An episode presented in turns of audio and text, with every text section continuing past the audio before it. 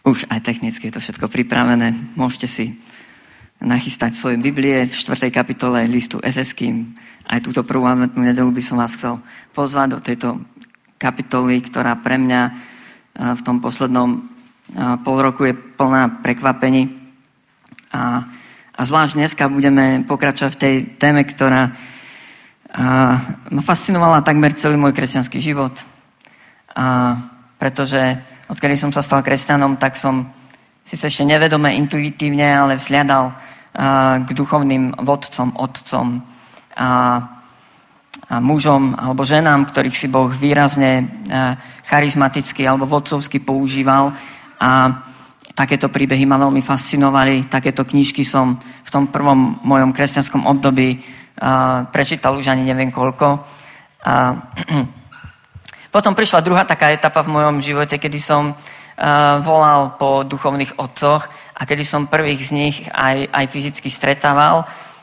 Jedna vec je čítať od nejakého velikána knižku a úplne druhá vec je mať takýto otcovsko-synovský vzťah naživo s niekým. A toto obdobie už bolo také ťažšie, lebo som si uvedomil, že byť synom nie je také romantické, ako som o tom sníval. Byť synom znamená vedieť sa aj podriadiť a vypočuť si jej nepríjemné veci a popri všetkom tom nádhernom, čo takýto otcovsko-synovský vzťah prinesie.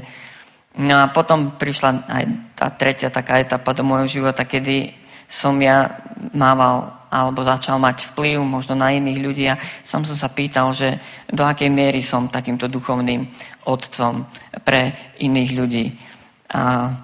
Takže celá tá téma výstrojovania synov otcami alebo dcér matkami, môžete si to tam dosadiť, celá tá téma odovzdávania ďalšej generácii, celá tá téma investovania seba do niekoho iného je pre mňa nesmierne živá. No a dneska si pozrieme ten 12. verš v 4. kapitole listu Efeským a neviem, či ste o tom počuli, či nie. Ja som na to náhodou prišiel. Ale ako keby ten 12. verš je takým stredom tohto listu Efeským. Pred týmto 12. veršom je 77 veršov a po tomto 12. verši je ďalších 77 veršov dokonca listu Efeským. Takže ideme priamo do stredu tohto listu. Takže ak máte so sebou Biblie, máte ich pripravené, tak by sme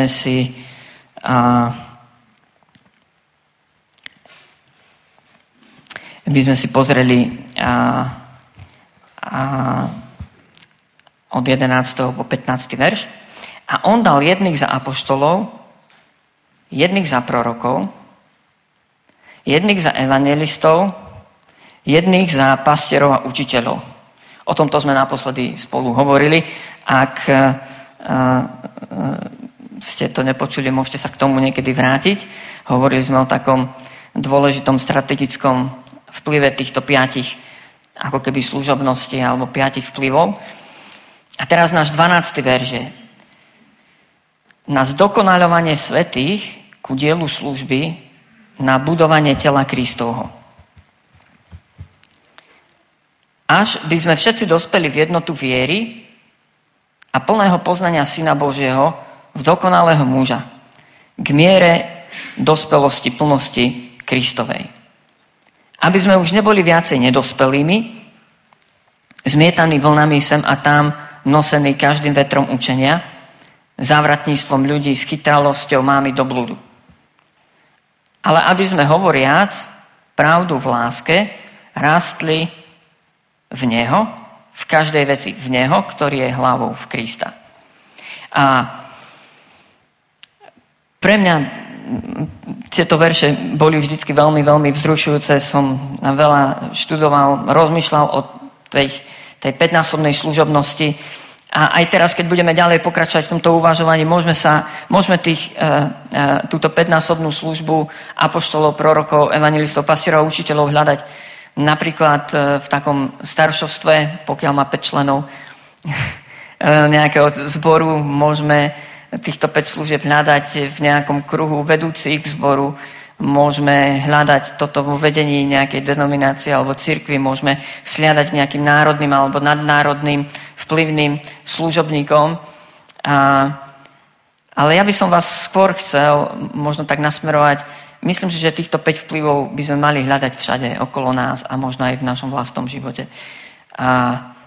Ale o tom sme hovorili naposledy. Ale keď si tak bližšie všimneme tento text, tak možno budete prekvapení podobne ako ja.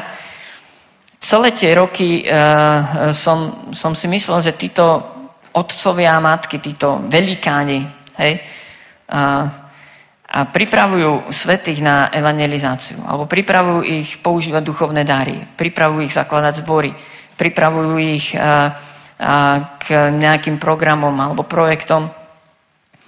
A teraz zistujem v tomto texte, že tie veci, ktoré by sme tam tak nejak intuitívne v dnešnej našej spoločnosti alebo v našej dobe čakali, tam ako keby nie sú. Alebo sú len súčasťou niečo ešte väčšieho. A vidíme tu, a dnes budeme vlastne hovoriť o takých dvoch hlavných zámeroch v tomto texte. Vidíme tu zameranie na službu a zameranie na spoločenstvo. To je veľmi, veľmi zaujímavé. Na zdokonaľovanie svätých ku dielu služby a na budovanie tela Kristovho. A ako keby toto boli také dva hlavné zámery, ešte sa k ním vrátime. Potom v tom ďalšom texte môžeme vidieť, že zámerom tej 5-násobnej služobnosti je, aby sme rástli vo viere a v poznaní Pána Ježiša Krista a stávali sa viac a viac podobní jemu. Ďalej tam vidíme ten zámer, aby sme speli k jednote. A tiež je tam zámer ochrany, aj o tom sme hovorili v tých uplynulých týždňoch. Je tam veľký taký zámer ochrany veriacich pred blúdmi, pred rôznymi vetrami aj kresťanských učení alebo praxí, ktoré nie sú úplne správne alebo nie sú úplne biblické. No a zároveň ešte ten 15. verš hovorí o takom zámere, aby sme hovoriac pravdu v láske, alebo aby sme žijúc pravdivo v láske rástli vo všetkom v Krista. A to znamená, toto je ďalší takýto vplyv tohto vodcovstva, je vytvárať v cirkvi atmosféru úprimnosti a pravdy a lásky. To je obrovská výzva. A k tomu sa tiež niekedy v budúcnosti ešte vrátim. Ale náš 12. verš hovorí o týchto dvoch zámeroch. Hovorí o službe a hovorí o spoločenstve. A veriacich ľudí alebo komunite. A na tieto dve veci by sme mali byť pripravovaní nejakým spôsobom. Či už skrze týchto vedúcich, alebo to zdokonaľovanie, tá príprava niekedy prebieha našou vzájomnou službou, našim vzájomným ovplyvňovaním. Otázka možno je tu asi by sme si mali dať hneď na začiatku, chceme vôbec, aby nás niekto smeroval týmito dvoma smermi? Chceme dovoliť niekomu, aby nás naozaj viedol ku službe, k životu služby, k postoju služby, ku charakteru služobníka, ku srdcu služby. Chceme, aby nás niekto k tomuto vystrojoval? Chceme, aby nás niekto vystrojoval k tomu tvoriť spoločenstvo a komunitu veriacich ľudí? A ja verím, že áno, že by to malo byť našim volaním, lebo učeník je od slova učiť sa. Ak sme učeníkmi, tak sa chceme učiť. Chceme sa učiť.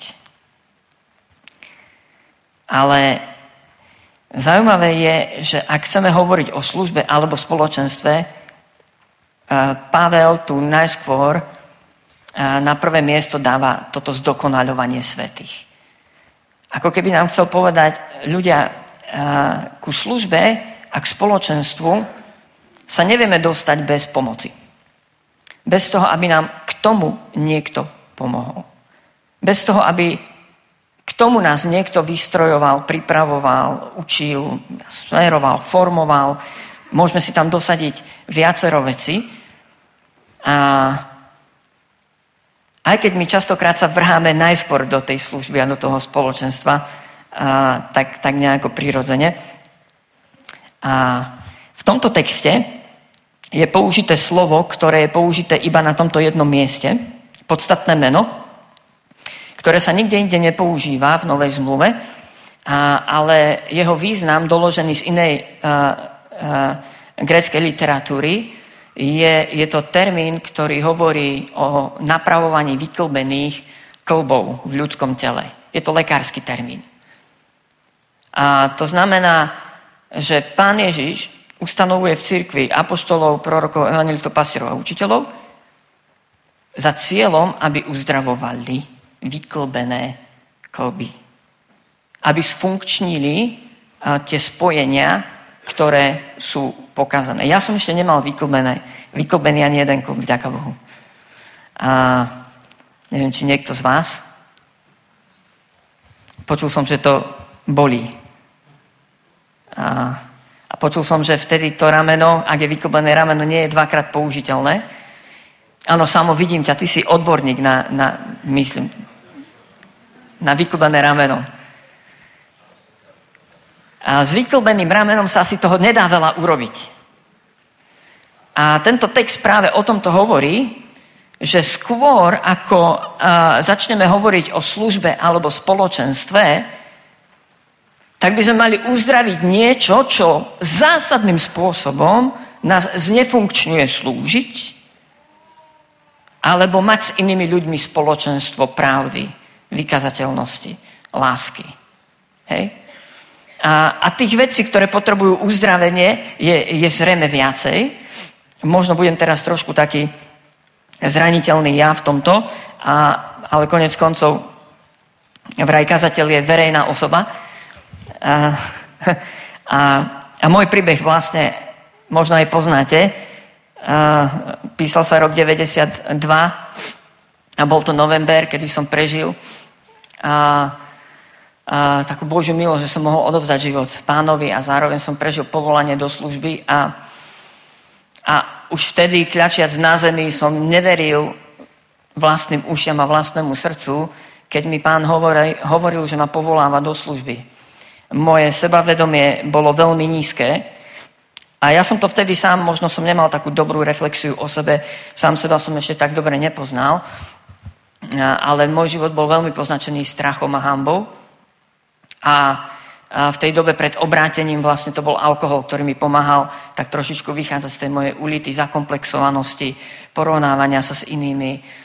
A bol som chalán, ktorý som nemal nejakú víziu pre môj život. Ja som sa nevedel rozhodnúť, na akú školu idem ďalej študovať, takže gymnázium bol pre mňa takou voľbou prešlapovania na ďalšie 4 roky, ale ani potom, po ďalších 4 rokoch som nevedel, čo ďalej.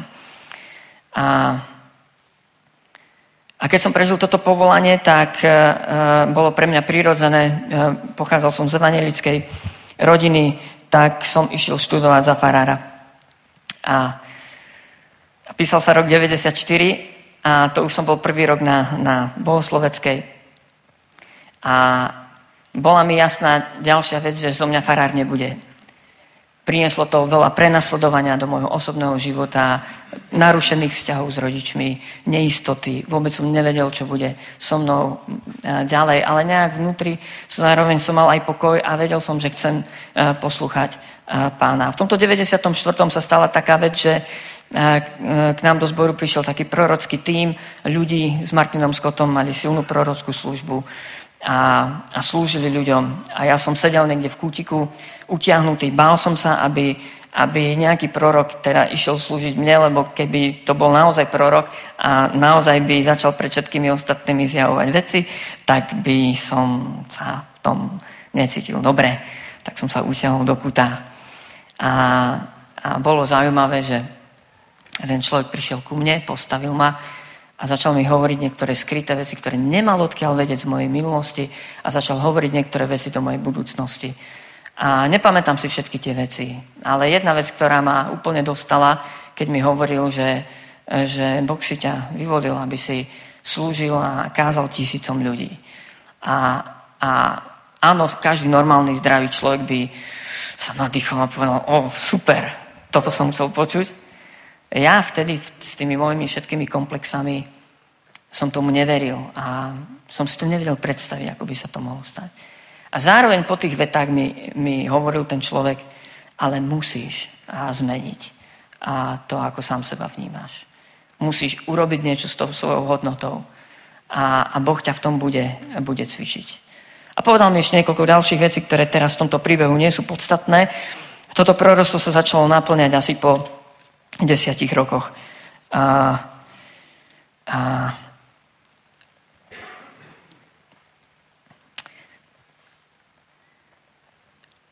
Veľmi som túžil po službe, zvlášť po takomto prorockom potvrdení.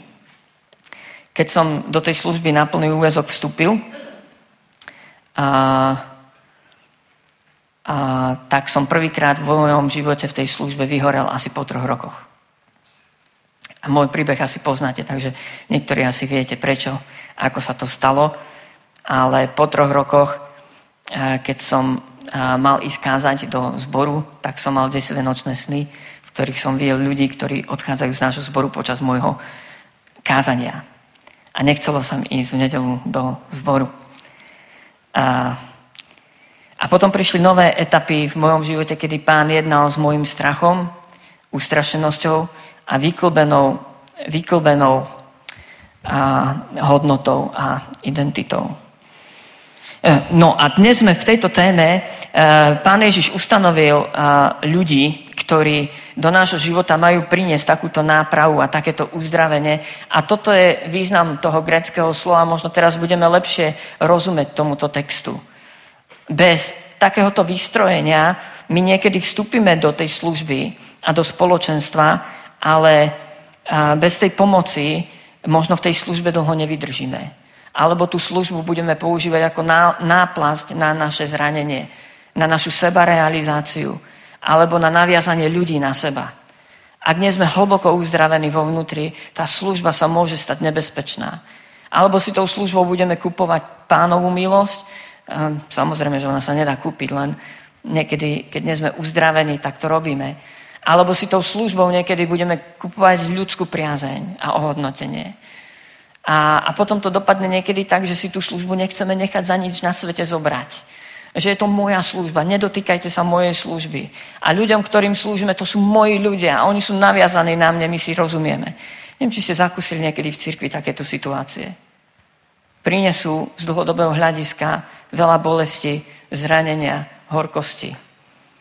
A v spoločenstve veriacich ľudí bez tohto uzdravenia to niekedy dopadne takisto. Neviem, či poznáte niekoho, kto je urazený a už do spoločenstva nechodí.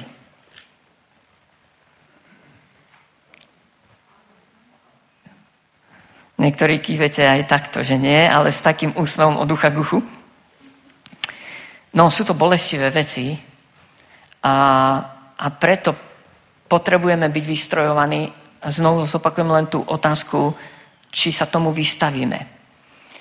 Písal sa rok 2000, kedy som bol v plnom prúde v takom vzťahu s bratom Júlkom Kremským, ktorý bol kazateľom tohto zboru a ja som pod jeho vedením mal absolvovať zácvikovú prax do kazateľskej služby. Pamätáte si niekto to obdobie? Áno, lebo ste plakali spolu so mnou a za nás obidvoch s Júlkom, pretože Júlko sa zameral na môj charakter a kosa padla na kameň a nešlo to nejak 2-krát ľahko. Chceme, aby nás niekto vystrojoval. A od tohto podstatného mena máme aj sloveso, ktoré je už častejšie používané v Novej zmluve. Ja sa teraz pozriem na niektoré ďalšie významy už toho slovesa v Novej zmluve a zhrniem ich, vystrojovanie znamená aj usporiadanie. Usporiadanie veriacich ľudí v spoločenstve. Usporiadanie, možno by sme povedali, že zorganizovanie alebo správne spojenie alebo také vedenie ľudí k vzájomnej spolupráci, k strategickému doplneniu sa. Vedieť spojiť ľudí rôznych je umelecká zručnosť a naozaj to chce vodcovské schopnosti. A toto je taká vec, ktorá je tiež v tomto texte. Pán Ježiš dáva v cirkvi ľudí, ktorí majú tú schopnosť ľudí spojiť, usporiadať. To sloveso je použité napríklad v prvom liste Korinským v 1. kapitole 10. verš hovorí, že aby ste boli dokonale spojení, usporiadaní v tom istom zmýšľaní a úsudku. Viete, že aj prvý list Korinským, keď tam Pavel písal do Korintu, najväčšia výzva tam bola v tom, že tí ľudia boli nedospelí a prejavovalo sa to v rozdelení na rôzne frakcie, skupiny, priaznivcov, fanúšikov, jednotlivých lídrov a vodcov. A Pavel im píše presne týmto slovesom, potrebujete byť spojení, usporiadaní. Tak toto je taký ďalší význam. Neviem, či si myslíte, že potrebujeme takých ľudí napríklad v našom spoločenstve. Modlíme sa za takýchto ľudí. Aj v rámci národa, v rámci krajiny. Ľudí, ktorí dokážu spojiť do spolupráce rôzne časti tela Kristovho alebo rôzne obdarovaných ľudí. A to je veľmi veľká výzva. Modlím sa za takých ľudí. Ďalší taký význam toho vystrojenia samozrejme je učeníctvo alebo uspôsobovanie, alebo zdokonalovanie, príprava. To znamená, títo ľudia naozaj sú orientovaní na to, aby videli ľudí duchovne rásť. Nie stagnovať, ale rásť. Prirodzene rásť. A používať jednak tie dary, ktoré im boli Pánom zverené, ale jednak rásť aj čo sa týka premeny ich charakteru a rásť v ich povolaní, ktorým ich Boh povolal. To je uspôsobenie. A toto sloveso je použité napríklad v Lukášovi, v Evangelii podľa Lukáša 6. kapitola 40. verš. Kto je vyučený, alebo kto je zdokonalený, bude ako jeho učiteľ. Takže je to zdokonaľovanie do podoby Ježiša Krista. Takíto otcovia a matky prinášajú do nášho života rast, posun. Pomôžu nám z bodu A do bodu B. Ale zároveň aj dávajú tú energiu alebo ten dôraz, že posuň sa, že choď, máš na to. Mimochodom, ja som si pred rokmi na jednej víkendovke robil taký prieskum a dal som otázku, ktorí ľudia nás ovplyvnili a prečo. Mohli by sme možno aj teraz nad tým tak trošičku zamyslieť, kto sú tí otcovia a matky, alebo čo majú také špeciálne, že nás posunú, že nás inšpirujú. Že ich nevyhodíme oknom, keď prídu dverami. A dostal som podobné odpovede týmto. Pozbudil ma, vyzval ma, aby som spravil niečo nové, novým, hlbším spôsobom. Alebo pozval ma do služby, rozlíšil moje obdarovanie a povolanie. Toto je zaujímavé, že toto sa častokrát opakovalo v tej mojej ankete, že takíto ľudia vás pozvú do služby, do urobenia veci, ktoré by vás ani nenapadli, že by ste ich boli schopní urobiť. Alebo ktorých by ste sa báli. Ale takíto ľudia prinesú to povzbudenie. Ja si pamätám, keď som prišiel s tým rozoznaním, že Pán ma povoláva do služby. Môj taký prvý vedúci bol môj farár. Okamžite mi dal vedenie mládeže. Bol som obrátený možno mesiac. A okamžite ma posielal odbávať Božej služby do evangelických kostolov, ktoré boli na Lázoch a v takých dedinkách. kde sa on nestihol dostať počas tej nedele, tak mi dal veľkú hrubú knihu a poslal ma, aby som tam prečítal na daný text celú kázeň, už vopred pripravenú. Nemusel som sa pripravať, stačilo tam prísť a prečítať. To bolo moje prvé pozvanie do služby. Ľudia, ja som ráno neraňajkoval, lebo som mal čikutku od nervozity a na obed som nejedol, lebo ešte stále som mal stiahnutý žalúdok. Alebo si pamätám brata Johna McFarlana. Pamätáte si ho? Keď som chodieval. A samozrejme, kde bol John, tam bolo strašne veľa ľudí a na tých konferenciách.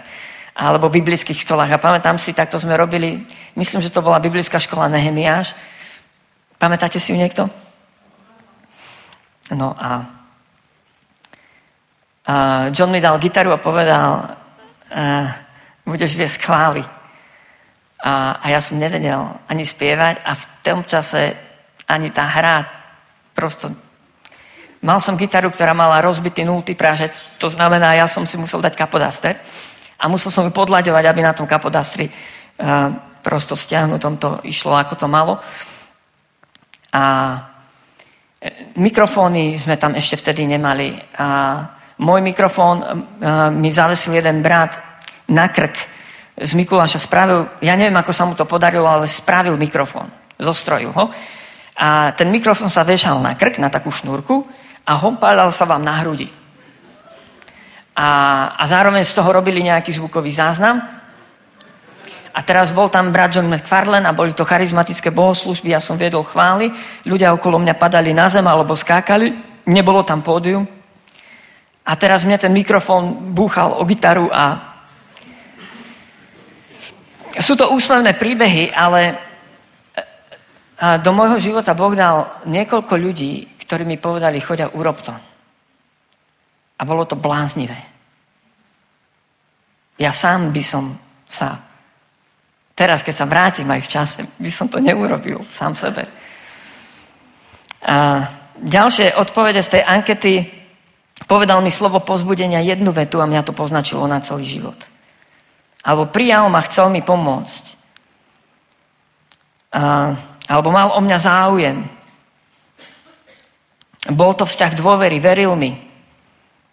Modlil sa so mnou a zasiahlo ma to. Bol iniciatívny, prišiel za mnou, pozval ma.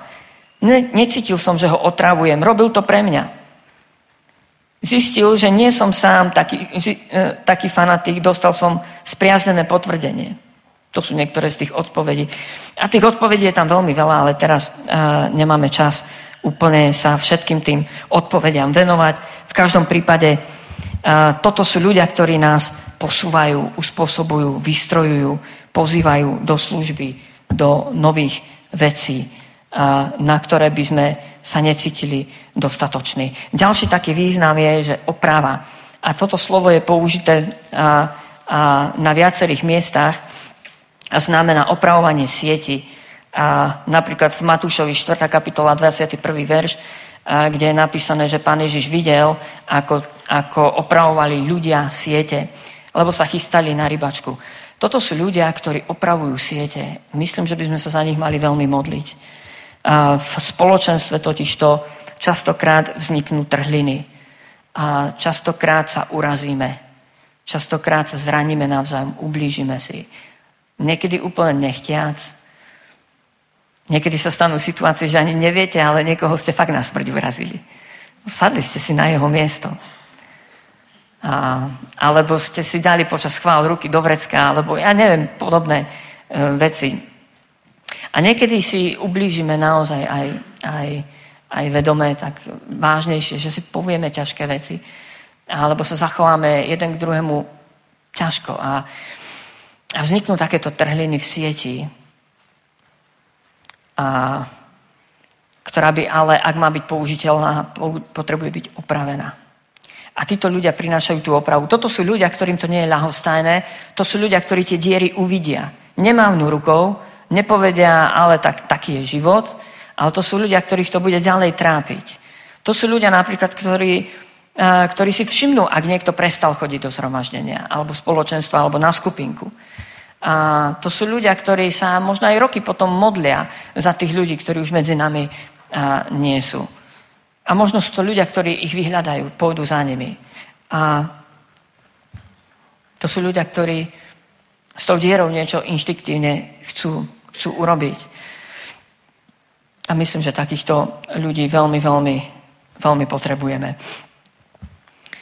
Takže toto sú asi tie významy. Pán dáva v cirkvi takýchto otcov a matky alebo vedúcich apoštolov, prorokov, evanjelistov, pastierov a učiteľov, aby vystrojovali týmto spôsobom, aby uzdravovali, aby spájali veľmi rozmanitých ľudí, ktorí by sa inak nespojili a aby prinášali duchovný rast, takú atmosféru napredovania a aby opravovali siete. A teraz poďme si niečo povedať k tej službe, k tomu prvému významu, k čomu by to malo celé smerovať, je služba a spoločenstvo.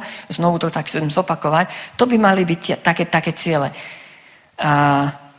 A službu môžeme chápať ako, a tak je aj použité to slovo v Novej zmluve, ako službu niekomu, praktickú pomoc. A keď napríklad Pán Ježiš pri poslednej večeri sa zohol a umýval učeníkom nohy. A Pán Ježiš, Boží syn, si zobral zásteru a dal veľmi, veľmi kľúčovú lekciu svojim 12 budúcim vrcholným, elitným, vedúcim apoštolom. A zohol sa umýval im nohy. A dokonca im viackrát aj pri iných príležitostiach povedal veľmi kľúčové slova. Povedal im, vo svete vidíte, že tí, ktorí vládnu a panujú, tak sú autoritatívni a používajú autoritu. Pozerajú sa z vrchu nadol. Ale medzi vami to tak nebude. Ale ktokoľvek by chcel medzi vami byť veľký, bude vašim služobníkom. A ktokoľvek by chcel byť medzi vami prvý, bude vašim sluhom, lebo veď ani syn človeka neprišiel na to, aby mu slúžili, ale aby slúžil a dal svoju dušu ako výkupné za mnohých. A už keď som vám prečítal niektoré takéto pasáže a keď vidíte Pána Ježiša, ako prišiel slúžiť, tak už asi tušíte, prečo to vystrojovanie. Že tu nie je len o to ľudí postaviť do nejakej služby, aby mal kto urobiť milión praktických vecí, aby boli zabezpečené zhromaždenia, alebo nejaká evangelizácia, nejaký koncert, alebo vydávanie teplej stravy bezdomovcom. Je veľmi veľa tých praktických vecí, ktoré treba urobiť. Ale cieľom ani tak nejde o to, aby to mal kto urobiť.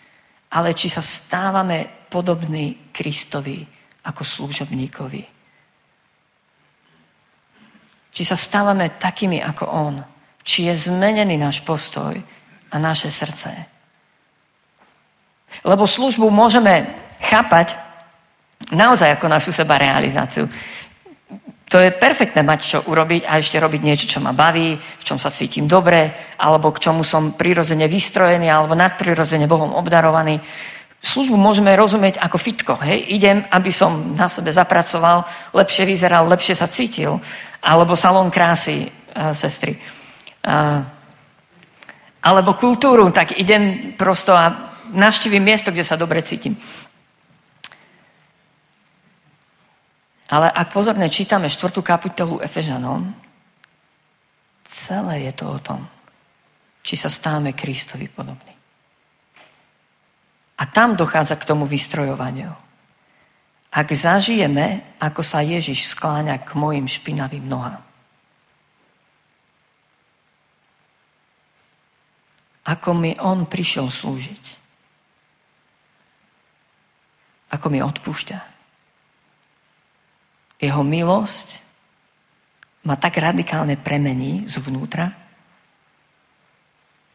že nemôžem inak, ako stať sa služobníkom.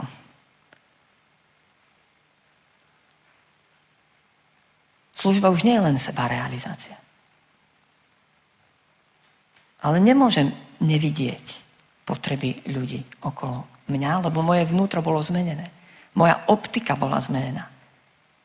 Neprišiel som, aby mne slúžili, ale dávam svoju dušu. Som slúžil iným, pretože môj majster a kráľ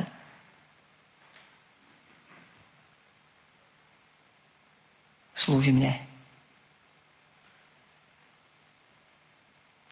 Dielo služby. Službu v Novej zmluve potom môžeme rozumieť nielen ako nejakú konkrétnu dielčiu službu, ale aj ako obdarovanie alebo povolanie. Pavel napríklad hovorí o svojej apoštolskej službe pohanom a používa tam toto isté grécke slovo a vychvaľuje túto službu a je rád, že mu bola zverená. Alebo napríklad, keď robil zbierku, organizoval veľkú zbierku pre Judsko, pre Jeruzalém, tak tiež to nazval službou.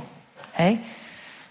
Takže tou službou môže byť Božie povolanie, obdarovanie, niečo, k čomu ťa Boh povolal.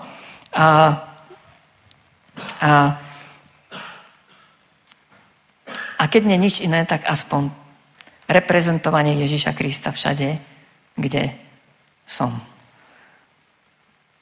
A dielo služby a povolanie. A Pán Ježiš hovoril svojim učeníkom, lebo som nezostúpil z neba na to, aby som činil svoju vôľu, ale vôľu toho, ktorý ma poslal. Ak sme sa stali kresťanmi, tak potom vieme, že je tu nejaký zámer s našim životom a pýtame sa, Pane, prečo žijem? Pane, čo sú tie veci, do ktorých si ma Ty povolal? Pane, ako môžem naplniť tento Tvoj Boží zámer?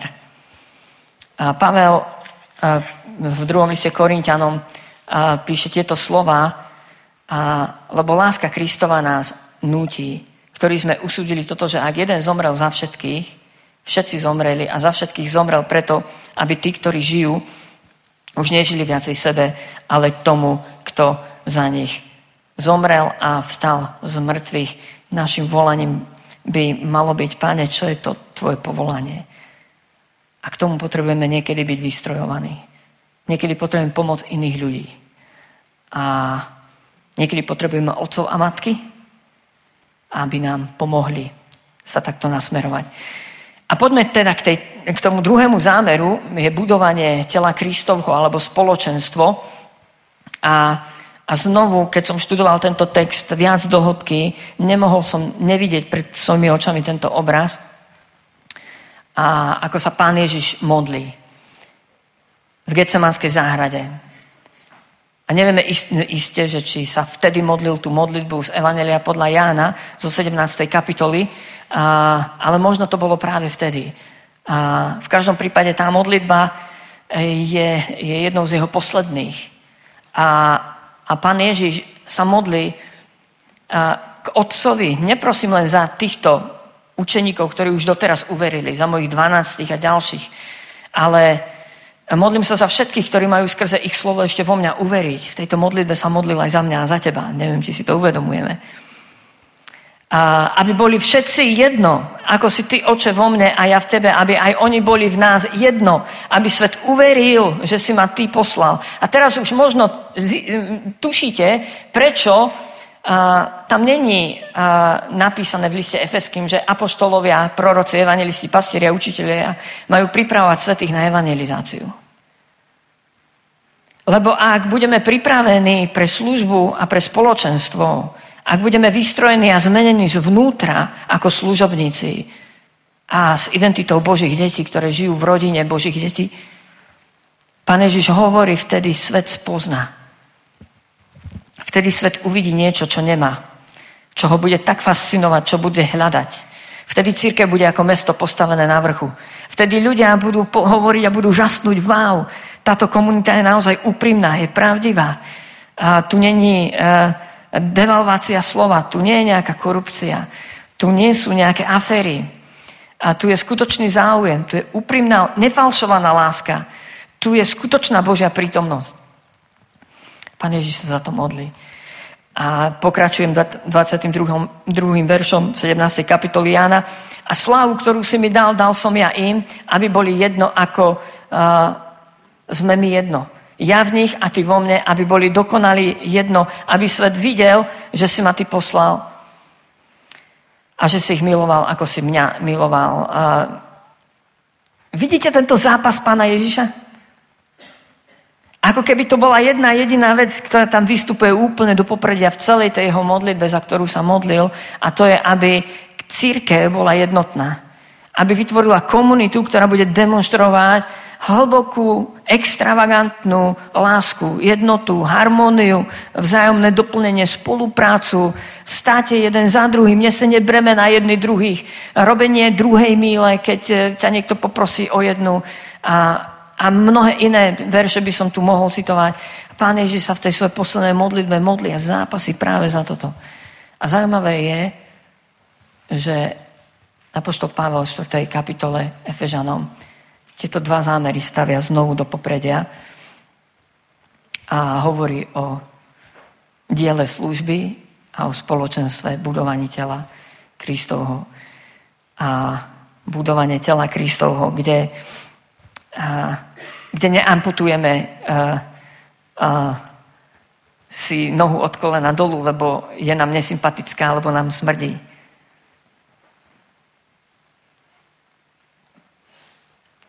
Nemôžem nemyslieť pritom na tento text. Povyberám aspoň tieto verše. Poďme sa pozrieť do 1. Korinťanom 12. kapitoly od 14. verša. Lebo veď ani telo... A myslená je cirkev, spoločenstvo veriacich ľudí. Veď ani telo nie je len jedným údom, ale pozostáva z mnoho údov. Keby tak povedala noha, prečo nie som rukou, nie som z tela? Či preto nie je predsa len z tela? Keby bolo celé telo okom, kde by bol sluch? Keby celé bolo sluchom, kde by bol čuch? Ale teraz Boh položil údy, jeden každý z nich, a na tele tak, ako chcel. No teraz je síce mnoho údov, ale jedno telo, ako nemôže povedať, a ako oko nemôže povedať ruke, nepotrebujem ťa, alebo zase hlava nohám, nepotrebujem vás. Ba práve údy tela, ktoré sa vidia byť slabšími, sú nevyhnutne potrebné. Ale Boh pomiešal telo a ustrojil tak, že tomu, ktorému sa nedostáva, dal hojnejšiu česť. Aby nebolo roztržky v tele, ale aby sa údy navzájom rovnako starali o seba. A buďže trpí jeden úd, spolu trpia všetky údy, buďže sa oslavuje jeden úd, spolu sa radujú všetky údy. Vy ste telom Kristovým a navzájom ste si údami, a hovorí tento 1. Korinským. To je veľmi silný text, ktorý ide úplne, ale úplne proti tendencii individualizmu v našej kultúre, v našej dobe. Neviem, či si to uvedomujeme. Dokonca by som tu mohol až povedať, že individualizmus versus spoločenstvo, a tento text to neskutočne silne konfrontuje. Individualizmus sa porovnáva a hodnotu odvádzame od toho, či sme v porovnaní s inými či pekný, alebo dobrý, alebo obdarovaný.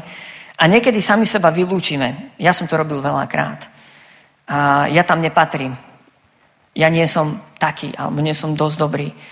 A sme precitliveli na to, ako nás ľudia príjmú, alebo nepríjmú. To je tá črta toho silného individualizmu, ktorý nás dneska formuje. Alebo odvrátená strana tohto individualizmu hovorí, že ty sem nepatríš, lebo nie si ako ja, lebo nemyslíš si to, čo si myslím ja, lebo neveríš tak, ako verím ja, lebo nerobíš veci tak, ako by som ich robil ja. A potom niekedy komunikujeme odmietnutie tomu druhého. Individualizmus nás vedie k vytváraniu cirkvi na základe niečoho spoločného, takej uniformity. Ale Pán zámerne pomiešal nás v rôznosti. Individualizmus neplače, keď niekto iný plače. Nevidí bolesti iných. Individualizmus sa stará sám o seba. Individualizmu záleží, či sú naplnené v cirkvi jeho vlastné potreby. Ale ak máme tú identitu spoločenstva, tak sa staráme jeden o druhého. A bolí nás, keď niekoho niečo bolí. Alebo sa radujeme, keď sa niekto iný raduje. Takže ľahostajnosť alebo taká pozornosť, taká citlivosť jeden na druhých. A budovanie tela Kristovho. A k tomuto sme vystrojovaní, mali by sme byť vystrojovaní. A k tomuto možno máme vystrojovať iných. To sú tie dva zámery. No a ešte mi dovolte vám ukázať také dva pohľady na to zdokonalovanie alebo vystrojovanie. A myslím, že obidva sú biblické, obidva naraz platia. A keď si vybereme len jeden z nich, tak myslím, že už potom sa preklápa niečo do extrému. A áno, toto budovanie prichádza cez vodcov a cez nejaké charizmatické osobnosti, obdarovaných ľudí, pomazaných, alebo ľudí, ktorým tá autorita bola nejako zverená. A toto je taký prvý pohľad. Očakávame, že to má niekto urobiť. Že to má niekto urobiť. A áno, keď tí vodcovia medzi nami sú, tak sa to deje. Ale niekedy...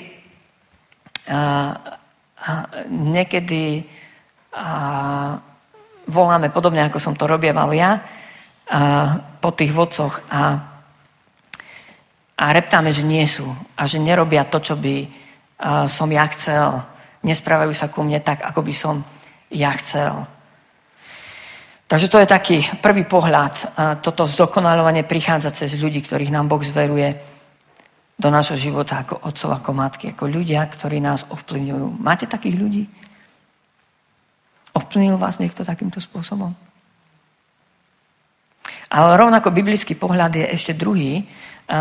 Celá nová zmluva je plná slovíčka navzájom. A sú biblické texty, ktoré hovoria, že sa máme zdokonaľovať navzájom, že si máme navzájom slúžiť.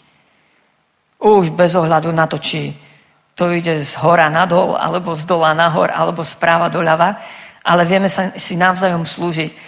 A vtedy sa centrom našej pozornosti nestane ten líder a ten vodca, ale cieľom sa stane to zdokonalenie, ten posun, ten duchovný rast, alebo nejaká služba, alebo nejaká konkrétna vec, na ktorej spoločne pracujeme. A Biblia to nazýva, že toto je také učeníctvo, že učíme sa ani nevieme ako. Tým, že spolu niečo robíme a navzájom sa ovplyvňujeme. Takže to budovanie, som chcel ešte tak na zdôraznenie povedať, že tečie obidvoma tými smermi. Aj cez vodcov a malo by byť prirodzené aj v našom spoločenstve. A ideme k záveru. Chcel by som znovu tak tento spoločný pohľad. Pavel v tomto texte píše, že potrebujeme byť zdokonaľovaní, vystrojovaní pre náš zámer, pre službu. A čo sa týka našej identity ako Božích detí, preto aby sme naozaj budovali cirkev, spoločenstvo, komunitu. Hlboko.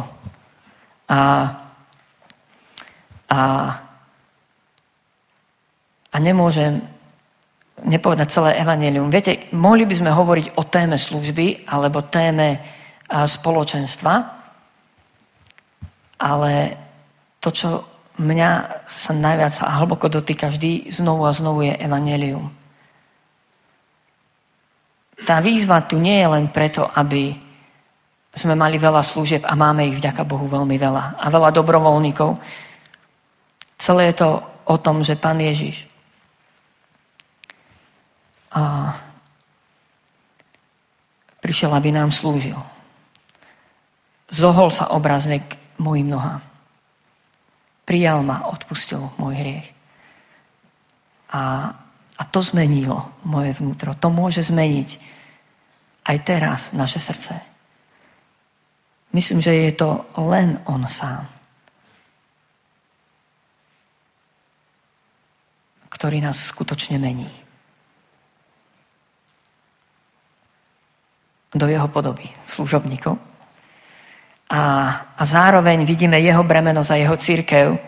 A chcel by som vás možno tak pozvať, a do tej modlitby v Evanjeliu podľa Jána v 17. kapitole. Alebo čítať si prvý list Korinťanom 12. kapitolu. Keď uvidíme, ako Pán Ježiš, to bola jeho posledná modlitba, zápasil za jednotu cirkvi. Nemôže nám to byť ľahostajné. A vidíme v tomto svetle výstrojenie svätých. A stane sa to našim bremenom. Hlbokým bremenom. Pane, ja sa aj teraz modlím, aby si nám otvoril oči a dal nám vidieť Teba samého, Božieho baránka. Pane, možno sa pozeráme na cirkev príliš cez našu skúsenosť a cez našu kultúru. Pane, ale prosím, znovu nám obživ Tvoj sen o cirkvi. Keď si túžil mať ľudí, ktorí budú ochotní, povolní a ktorí Ti budú podobní, ktorí tiež nebudú hľadať na prvom mieste to svoje, ale budú hľadať prospech druhých a budú služobníkmi, budú ochotní sa pokoriť, budú ochotní sa nasadiť, lebo v nich bude vyliata Tvoja láska. Pane, pomôž nám to znovu dnes uvidieť. Daj nám znovu prežiť obnovenú vášeň pre Tvoju cirkev. A aj tam, kde sme rezignovali, a kde sme plní horkosti, urazenia sa a plní možno našich vlastných zranení, kde nám kto, čo urobil, neurobil, povedal, nepovedal. Pane, daj nám znovu vidieť diery aj v našom spoločenstve, v tej sieti. Pane, znovu nás obnov v tejto vášni. Byť tými, ktorí ľudí spájajú, byť tými, ktorí ľudí uzdravujú. Byť tými, ktorí toto celé znovu obnovujú. Modlím sa za to, Pane. Amen.